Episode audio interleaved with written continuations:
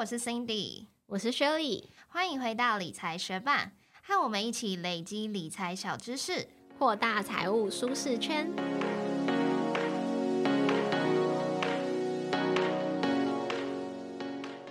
在节目开始之前，我们要来念一则学伴在 Apple Podcast 的留言。他是一位来自澳洲的学伴，他叫做 Taco Lover。他说非常实用的内容，从这个系列学习到很多有关于区块链的东西，是非常实用的系列。非常感谢 Taco Lover 特地到 Apple Podcast 为我们留下5颗星，很开心你喜欢我们这区块链系列的内容。我们的确在最近补充了非常多跟区块链相关的知识，有把这些文章放在我们的部落格上面，我们甚至有帮大家准备好一份理财学伴的区块链学习地图，这份地图的网址我们也放在我们的节目资讯栏里面咯，欢迎学伴对于这个系列有兴趣的话把它存起来，因为我们后续还会持续的补充。那我个人也想补充一件事，就是我非常喜欢吃 taco， 所以如果 Taco Lover 这位学伴知道哪一间店的 taco 很好吃的话，一定拜托你要来私讯我。也谢谢你的收听，节目准备开始咯。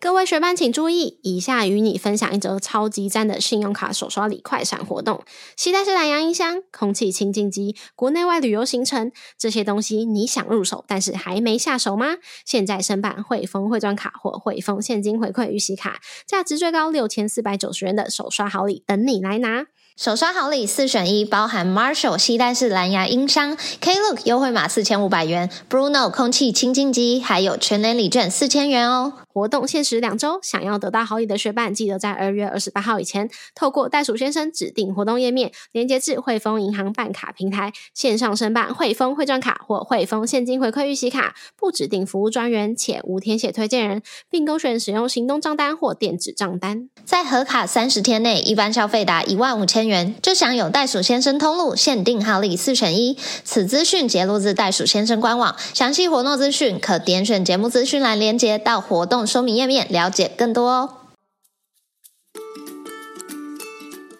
不管有没有在投资加密货币，对于挖矿这个概念，多数的学伴应该多少有点认识，就是提供自己电脑的算力帮忙验证区块链上的交易并且赚取收益。那流动性挖矿又是什么呢？这个其实跟刚刚讲的挖矿完全没有关系哦。流动性挖矿是去中心化金融的一种，它不需要你买显卡、贡献算力或者是支付昂贵的电费，而是透过提供资金、提供流动性的方式来获取收益。尤其是最近币价起伏很大嘛，那对于一些坚定的持币者来说，流动性挖矿就是一种可以在不交易的情况下持续获取收益、累积更多加密货币的方法哦。那就一起听下去，来了解更多关于流动性挖矿的介绍，以及了解流动性挖矿的风险吧。流动性挖矿的原文是 yield farming， 直接翻译的话就是收益耕作，简单来说就是提供流动性来赚钱。那为什么会需要有人来提供流动性呢？一般来说，如果你要把你的台币换成美金或是拿去购买其他服务，其实都可以很快速的完成，因为现金就是一种流动性高的资产。但是当今天你是要卖房子来筹钱，你需要找到合意的买家，需要的时间可能就要比较久。房地产就是一种流动性比较不高的资产，如果你急于变现的话，或许在交易价格上就必须要让步。那假设今天我们是要卖掉家里的二手物，很多人可能会优先选择虾皮拍卖，因为我们的印象中那里的买家好像比较多，上架商品之后比较容易被看见，比较容易完成交易。那如果我们要卖二手物，可能比较不会去选择 eBay， 因为在台湾 eBay 的使用者没有那么多，想要卖出去的话或许比较难。对于买家来说，也会去有众多商品可以选择的卖场，市场中的买家、卖家都要够多，市场才会活络嘛。那我们在交易加密货币的时候，我们就更追求这个成交的速度。一个交易所如果都没有什么人要交易，没有挂上很多的买单、卖单，就会导致新的交易很难完成，也就是流动性很差。流动性很差的情况下，就会更难去吸引新的交易者加入，所以交易所就会创造出不同交易对的流动性矿池，像是比特币对以太币的交易矿池，又或者是 Luna 纳对上 USDT 的交易矿池，吸引有闲置加密货币的人把币放进去矿池里面，成为流动性提供者，也就是 Liquid Provider， 简称 LP， 让想要买卖币的人可以更快的完成交易。交易所就会把一部分的交易手续费，甚至是平台币作为奖励，当作是流动性提供者的回报哦。举例来说，如果你把你的比特币、以太币投入币安上面的流动性矿池，那在币安上面对于比特币和以太币交易有需求的人，就可以更快的完成交易，而你就可以拿到手续费还有币安的平台币 BNB 当作奖励。那目前，也就是我们录音的今天2月26号合计的年化收益是 5.37%， 但是这个报酬率是会随时变动的，所以你下次再看的时候可能就不是这个数字了。那流动性提供者随时可以把资金投入或者是移出流动性矿池，所以也会有人把流动性挖矿视为一种活存，当作用闲置的资金来赚取收益的一种方式。不过流动性挖矿当然也是有风险的啦，所以如果你想要投入流动性挖矿之前，必须要注意下面几个风险。第一个当然就是币价下跌啦，因为币价是会浮动的，如果你投入的加密货币它的价格下跌，那你可能就会赚到加密货币的利息，不过你整体来看持币的价值是减少的。在传统金融的世界中，有一个大家可能比较熟悉的例子，就是像几年前啊，很多长辈都非常的风靡在投资南非币，因为南非币可能存款的利息给的很多，但是南非币的币价这几年就是连连的下跌啊，所以当这些投资者他们虽然有领到很多的南非币利息，但是如果要换回台币的话，整体来说可能还是亏钱的哦。没错，因为我爸也是有买南非币的呢。那再来我们看下面的风险，也就是平台风险跟协议风险。无论你是使用交易所提供的流动性挖矿功能，还是 DeFi 的流动性挖矿协议，都要小心平台倒掉或者是协议有问题导致捐款潜逃哦。去年加密货币窃盗损失攀升到了32亿美元，那其中有 72% 的被盗资金都是来自于去中心化平台，所以在进行各种 DeFi 投资之前呢，都要仔细评估安全性哦。再来还有利率浮动的风险，因为参与流动性挖矿的收益是取决于这个矿池赚到多少钱，以及有多少人在这个矿池里面分，所以收益其实是浮动的。那些收益好的流动性矿池又会吸引更多的资金加入，更多的人想来分一杯羹，所以利率就会快速的降低。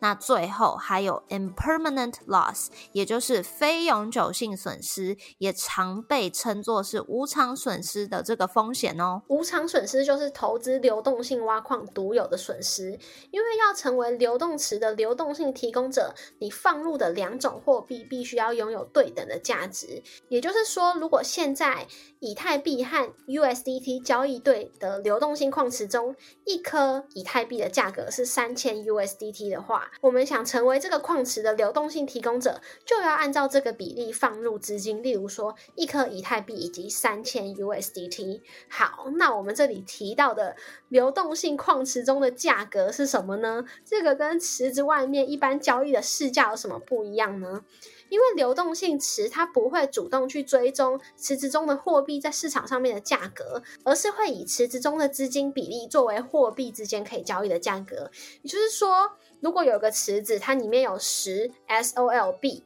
以及200 USDT， 那么可以跟这个流动性矿池交易的价格就是用20个 USDT 再加上手续费就可以换取一个 SOLB。那经过交易后，池子中的货币数量比例就会改变，池子中的交易价格也就改变了。所以当池中的价格和池外的市价有落差，就会吸引套利者的加入，经过套利后价格就可以平衡。举例来说，如果池子外面的以太币从市价3000 USDT 上涨到了4500，那套利者就会提供 USDT 来跟矿池交易换取以太币。那目前池子中以太币还是等同于3000 USDT， 所以今天套利者把 USDT 放进矿池中交易，就可以比起在市场交易换出更多的以太币。那假设今天套利者拿 9000 USDT， 在市场上可能只能换到2颗以太币，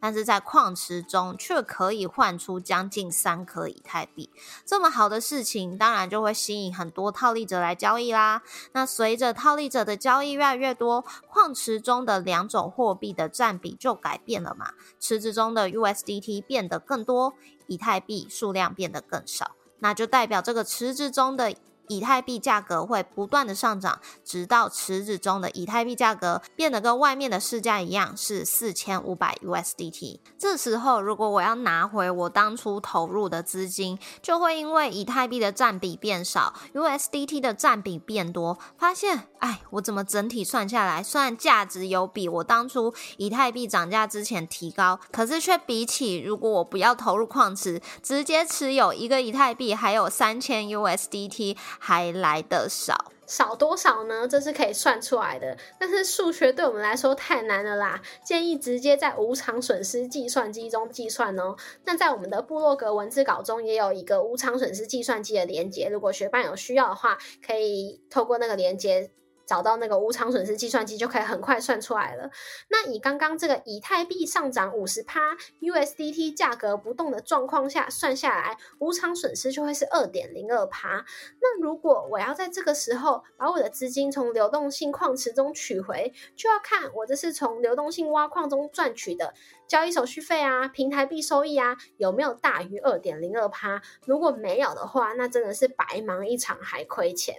但如果在我还来不及取出资金，以太币的价格就跌回了 3000 USDT， 那这个损失就不会存在了。那因为这个损失不一定会实现，而是会随着两种货币的涨跌差异变化，所以它才叫做非永久性损失或者是无常损失。简单来说，只要投入的货币涨跌幅不一致，就会有无常损失。但是无常损失它不是永久性的，只要投入资金和提取资金的时候涨跌幅达到一致，就不需要承受这个损失。相反的，如果涨跌幅落差越大，这个损失就会越大哦。那在节目的最后，我们把今天的内容做3个总结。第一，流动性挖矿是透过提供流动性，让交易更容易完成，来赚取交易手续费、平台币奖励等收益。那第二，如果你投入的币种之间它们涨跌幅差异很大，就需要留意流动性挖矿的收益有没有超过无常损失哦。那最后，如果你是坚定的持币者，除了流动性挖矿可以让你持币又赚取收益之外，也可以去参考我们第106集介绍过的质押挖矿哦。谢谢你在忙碌的生活中愿意播出时间来和我们一起学习，在这边也诚挚的邀请你在Apple Podcast 和 Spotify 上面帮我们打新留言，让这个节目被更多人听见。同时也欢迎你到 Instagram 搜寻理财学伴，找到我们来跟我们聊一聊。如果你愿意支持我们继续把理财学伴做得更好，让这个节目被更多人听见，欢迎你分享理财学伴给身边也想一起学习投资理财的朋友哦。我们的网站上会有文字版的整理，如果想要收藏或是回顾，也欢迎你上去看看。网址是 moneymate.space/流动性挖矿，拼法是 moneymate.space/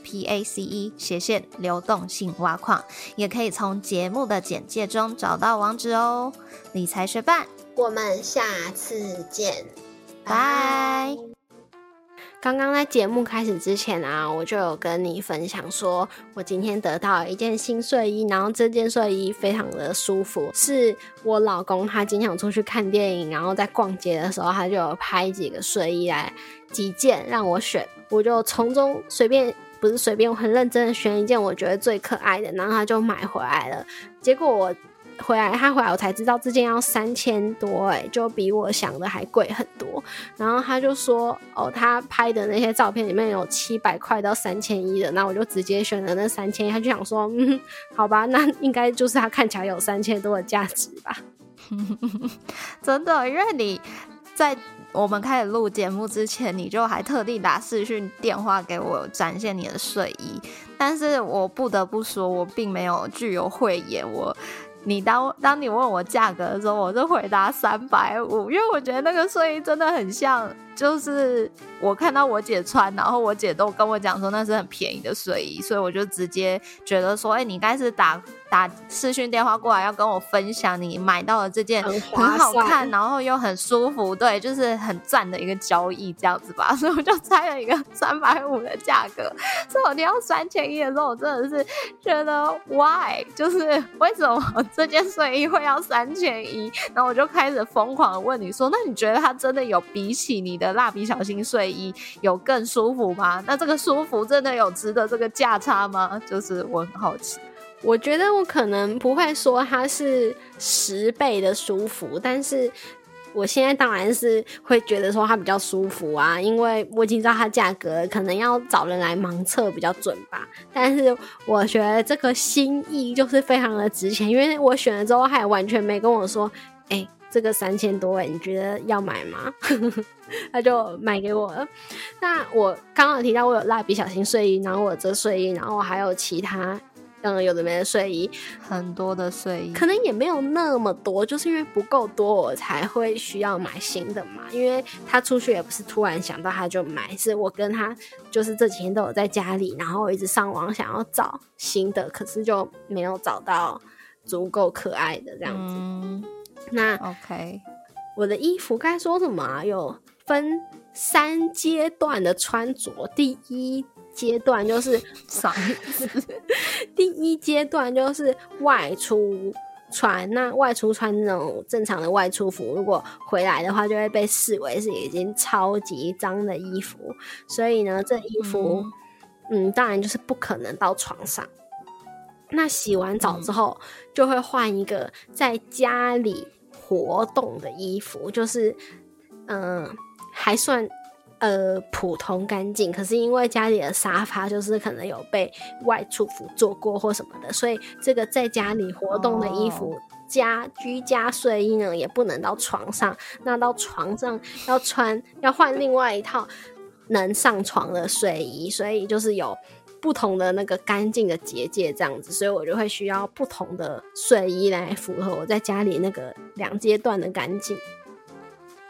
我必须说我刚听到这个故事，就是你要跟我讲说讨论可能大家整洁程度的这个主题的时候，我是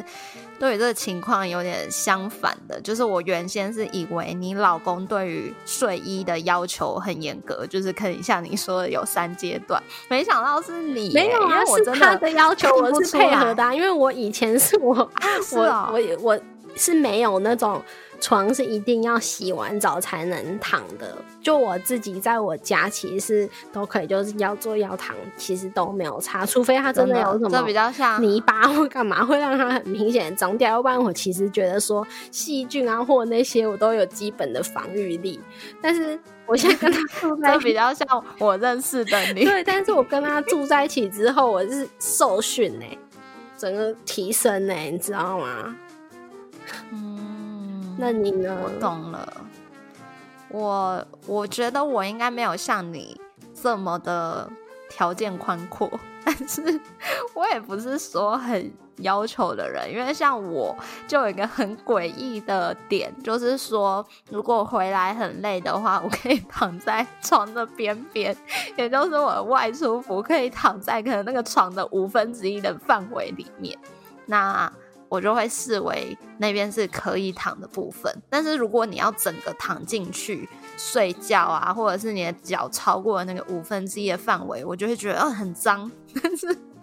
因为我一直以来我都是睡一个双人床，所以基本上我就是不会睡到那1/5的范围，所以对我来说那是可接受的范围啊。但我男朋友的话，因为最近开始同居嘛，所以